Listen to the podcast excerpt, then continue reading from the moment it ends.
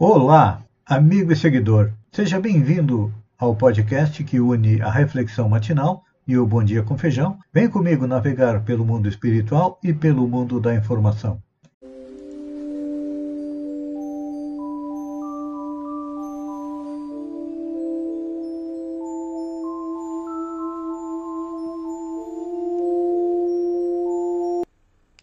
Olá, amigo e seguidor. Seja bem-vindo à nossa live diária da Reflexão Matinal, onde eu e você vamos em direção ao nosso coração para lá, como jardineiros espirituais, elevar templos às nossas virtudes, ou seja, fazer com que a humildade, a modéstia, a piedade, a generosidade, a compreensão, a afabilidade e a doçura cresçam e tragam frutos de paz, de alegria, de felicidade. E ao mesmo tempo também precisamos cavar masmorras aos nossos vícios, porque são eles que causam dor, causam sofrimento. Então, hoje, quinta-feira, é dia de procurar enterrar bem fundo o orgulho, a vaidade, o ciúme, a avareza, o ódio, enfim, tudo aquilo que nos traz dor, nos traz infelicidade. E para que esse trabalho surta efeito, é claro que nós precisamos compreender as leis que regem o universo, tanto físico quanto o espiritual. O universo físico nós compreendemos, estudamos nos bancos escolares. E o universo espiritual nós aprendemos estudando a lição dos grandes mestres da humanidade. Que todos eles foram enviados por Jesus, que é o governador espiritual do nosso planeta, para nos ajudar a construir essa felicidade. E estas leis morais, Allan Kardec é, dividiu ela em dez. Lei de adoração, trabalho, reprodução, conservação, destruição, lei de sociedade, progresso, igualdade, liberdade, que nós estamos é, procurando compreender um pouco mais nestes dias, e depois vamos à última lei, que é a lei de justiça, amor e caridade. A respeito da lei de liberdade, Kardec questionou se nós temos o livre-arbítrio, ou seja, a capacidade de decidir sobre o que queremos fazer. A resposta foi sim, e essa capacidade gera o quê? Consequências. Hoje, atualmente, nós, enquanto humanidade, seres humanos, estamos sofrendo as consequências de todos os atos do nosso passado. E hoje estamos fazendo o plantio daquilo que vamos colher é, no futuro, nas próximas reencarnações. Então, temos que usar com calma, com tranquilidade, com parcimônia a lei da liberdade. E a lei da liberdade, ela traz no seu bojo análise sobre a influência dos espíritos, tanto encarnados como os desencarnados. Os encarnados nos influenciam. Por exemplo, hoje nós temos, estamos sendo é, maciçamente sobrecarregados com pessoas que não acreditam que o Covid pode é, levar as pessoas ao hospital até a morte, pessoas que é, não aceitam a vacinação, como se a vacina fosse algo é, negativo. E é importante a gente lembrar, desde que foram é, descobertas as vacinas, quantas vidas foram salvas? É, mas tem gente que ainda acha que é preferível morrer do que se vacinar. Então, o que acontece com eles? Eles estão exercitando o seu livre-arbítrio e vão colher aquilo que eles plantaram. Mas Allan Kardec também teve uma preocupação bastante grande a respeito da influência que os espíritos exercem sobre nós, os espíritos desencarnados. Dividiu em três tipos de influência: a obsessão simples, a fascinação e a subjugação. E também nos deu o método para podermos é, nos livrar da influência negativa e ficar sobre a influência dos espíritos bons. E isso, claro que depende da nossa vontade de crescer, de evoluir. E então, vamos lembrar que na pergunta 459, ele questionou se os espíritos influíam sobre nós. Ele disse que a influência é tão grande que a ponto, a, a ponto de que são eles que nos governam. E um fato interessante, é, na Revista Espírita de 1858, ele nos mostra, nos traz um exemplo é, de uma pessoa chamada Sr. F. Um moço instruído, de educação esmerada, de caráter suave e benevolente, vítima de um processo de fascinação que só chegou ao fim com a ajuda dos bons espíritos. O processo de fascinação funciona é, da seguinte maneira: os espíritos começam é, colocando uma ideia pequenininha na nossa mente, pouco a pouco isso vai aumentando, e quando a gente vê, nós acreditamos que aquilo que nós estamos dizendo é a verdade mais pura, mais cristalina do universo. Então, quando a gente percebe, ou quando aqueles que estão à nossa volta percebem que nós estamos agindo muitas vezes em desacordo com a grande maioria das pessoas, agindo incorretamente, nós temos que parar, pensar e analisar. Será que realmente é isso que é a verdade? Então, é, no caso do Sr. F, a influência era de um inimigo espiritual que ele havia adquirido em encarnações anteriores. E Kardec fez algumas observações que nós precisamos é, analisar. Primeiro, analisando as influências positivas e negativas, é bom a gente compreender que os espíritos exercem sobre nós uma influência salutar ou perniciosa. E para isso não é preciso ser médium. Normalmente a gente acha que só os médiums que podem estar sob influência positiva ou influência negativa. Não.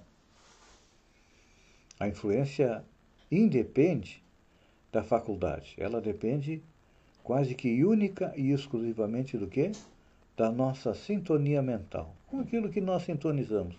Que tipo de pensamentos ocorrem à nossa mente é, diariamente?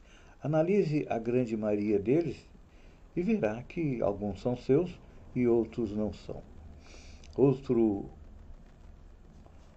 outra coisa que Allan Kardec também compreendeu, que a influência dos espíritos sobre nós é constante. Todos se acham expostos a elas, quer acreditem ou não. É claro que aqui é, nós podemos analisar tanto as influências positivas quanto as influências negativas. E, finalmente, Olhem só. Segundo ele, três quartas partes das nossas ações más e dos nossos maus pensamentos são frutos desta sugestão oculta, ou seja, muito daquilo de maldade, de maus pensamentos e más ações é, que nós fazemos durante o nosso dia é fruto da influência dos espíritos. Amigo seguidor, depois de tudo isso, agradeço a você por ter estado comigo durante esses minutos. Fiquem com Deus e até amanhã, no Alvorecer, com mais uma reflexão matinal. Um beijo no coração e até lá, então.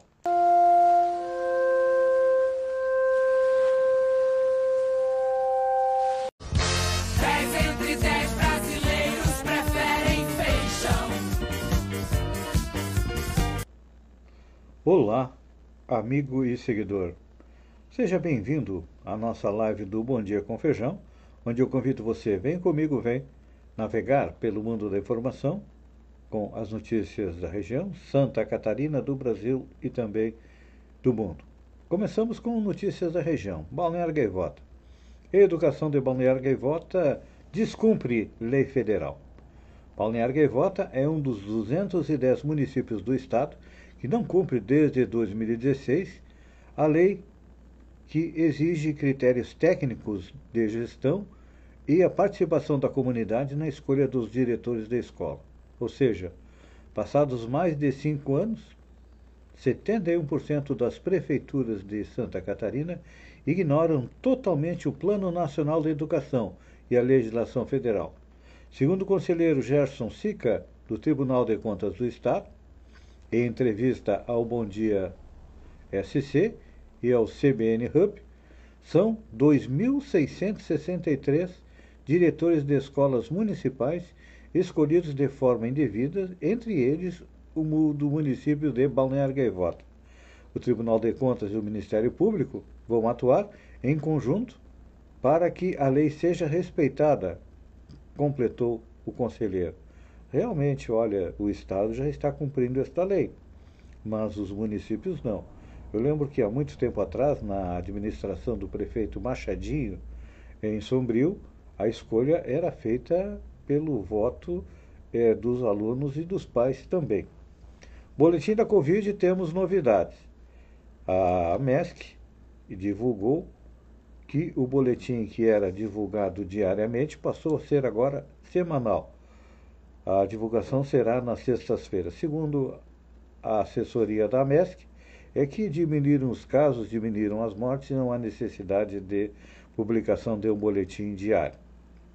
Vamos aguardar para ver se realmente é uma medida positiva ou é uma maneira de tentar é, disfarçar o aumento de casos que já vem acontecendo novamente. Giovanna de Sá e Galileu Galilei. Pois é. Passados 388 anos, a deputada Giovanna de Sá está vivendo a mesma situação de Galileu Galilei, que teve que abjurar que a Terra não ficava no centro do universo e sim orbitava o Sol. Com uma interpretação li literal da Bíblia, a Igreja Católica não aceitava essa teoria fosse tratada como verdade, apenas como hipótese. Então, para não ser é, morto, Galileu Galilei foi obrigado a negar suas ideias publicamente e viver confinado em uma espécie de prisão domiciliar. Em 1992, ele foi reabilitado pelo Papa João Paulo II. Giovanna de Sá, a deputada federal de Santa Catarina, vive a mesma situação. Depois de vazar um áudio em que ela apoiaria na prévia do PSDB o governador do Rio Grande do Sul, Eduardo Leite, sua igreja, a Assembleia de Deus, reagiu violentamente pelo fato de Eduardo Leite ser gay e a igreja como um todo declarou que não vai apoiar a sua reeleição. Acredito que Giovanna de Sá vai fazer que nem Galileu Galilei, vai ter que abjurar se quiser manter o apoio é, da igreja para a sua reeleição. Olhem só que homenagem mais justa, ou melhor, justíssima. O CTG Galpão Distância. Desculpem. O CTG Galpão Distância em Araranguá vai inaugurar no dia 7, ou melhor, no dia 9 agora, o memorial em homenagem a Zé Paim. Ele foi um dos grandes baluartes da tradição gaúcha na nossa região. Uma homenagem muito mais do que merecida. Hoje é dia de notícia boa para os funcionários públicos de Santa Catarina. Reajuste salarial em Santa Catarina será concedido para 100% dos servidores estaduais. Estão prontos os cálculos do governo de Santa Catarina para que sejam enviados à Assembleia Legislativa projeto para concessão de reajuste salarial aos servidores. A intenção do Estado é aprovar o novo salário de 100 para 100% das categorias ainda em 2021. Os pagamentos só ocorrerão somente a partir de janeiro de 2022, por conta da lei federal que proíbe o aumento de salário no serviço público em todas as esferas até o final do ano. Mas a Prefeitura de Sombrio conseguiu burlar a lei, conseguiu uma brecha na lei, deu o aumento de salário para os funcionários públicos e conseguiu na Justiça manter esse aumento de salário. Está na hora dos funcionários públicos municipais irem em busca é, do mesmo que aconteceu em Sombrio. Após a alta no preço, o Brasil tem menor consumo de carne vermelha em 26 anos. O consumo de carne vermelha no Brasil deve diminuir 14% neste ano em comparação com 2019, antes da pandemia. O produto acumula uma alta em 12 meses de 30,7%. É, a carne vermelha está sendo substituída por porco, por frango, por peixe, que estão é, bem mais em conta. Lula lidera em todos os cenários no primeiro e no segundo turno, diz pesquisa. Pesquisa Cast Genial, divulgada nesta terça-feira, dia 5, mostra o ex-presidente Lula que continua como candidato favorito para as eleições de 2022. Em todos os cenários testados para primeiro turno, o petista aparece na liderança com larga vantagem para o segundo colocado, o presidente Jair Bolsonaro. No segundo turno, o ex-presidente também seria eleito. Se o pleito fosse hoje, de acordo com as pesquisas, nos cinco cenários testados, o petista pontua entre 43% e 46%, a depender dos candidatos incluídos ou retirados na disputa. Então, só para termos uma base, no segundo turno, Lula venceria Bolsonaro por 53% a 29%. Em uma disputa com Sérgio Moro, ele teria 52% contra 26%. A maior vantagem seria contra o presidente do Senado, Rodrigo Pacheco, 56% a 14%. Já a menor seria contra Ciro Gomes, um placar de 49% a 27%. Ele também derrotaria Luiz Atrajano, 54% a 17%, João Dória, é 54% a 16%, e Eduardo Leite, 55% a 15%. Então, pelo que se percebe, o presidente Luiz Inácio Lula da Silva vai ter uma segunda oportunidade agora de corrigir aquilo que ele fez errado é no seu primeiro mandato e depois da sua substituta, a presidente é Dilma Rousseff. Pequenas empresas devem resgatar e-mail e site para diminuir dependência do Facebook. A pane no serviço do Facebook, nesta segunda-feira, dia 4, mostrou a dependência de muitas empresas, em especial dos pequenos negócios, em relação às redes sociais da empresa. A BC Com, Associação Brasileira de Comércio Eletrônico, calcula que o setor tenha perdido de 6,6 milhões com a queda do serviço por cerca de 6 horas que equivale a 2% do faturamento médio do e-commerce. Segundo o dirigente, as empresas sofreram por terem recebido menos pedidos, já que muitos clientes chegam pelas redes sociais e tiveram perda grande de qualidade no atendimento aos consumidores. Então está aí a dica, né? Vamos resgatar e-mail, site e depender é, menos das redes sociais. Amigo e seguidor, obrigado pela companhia, fiquem com Deus e até amanhã às 7 horas, com mais um Bom Dia com Feijão. Um beijo no coração e até lá então.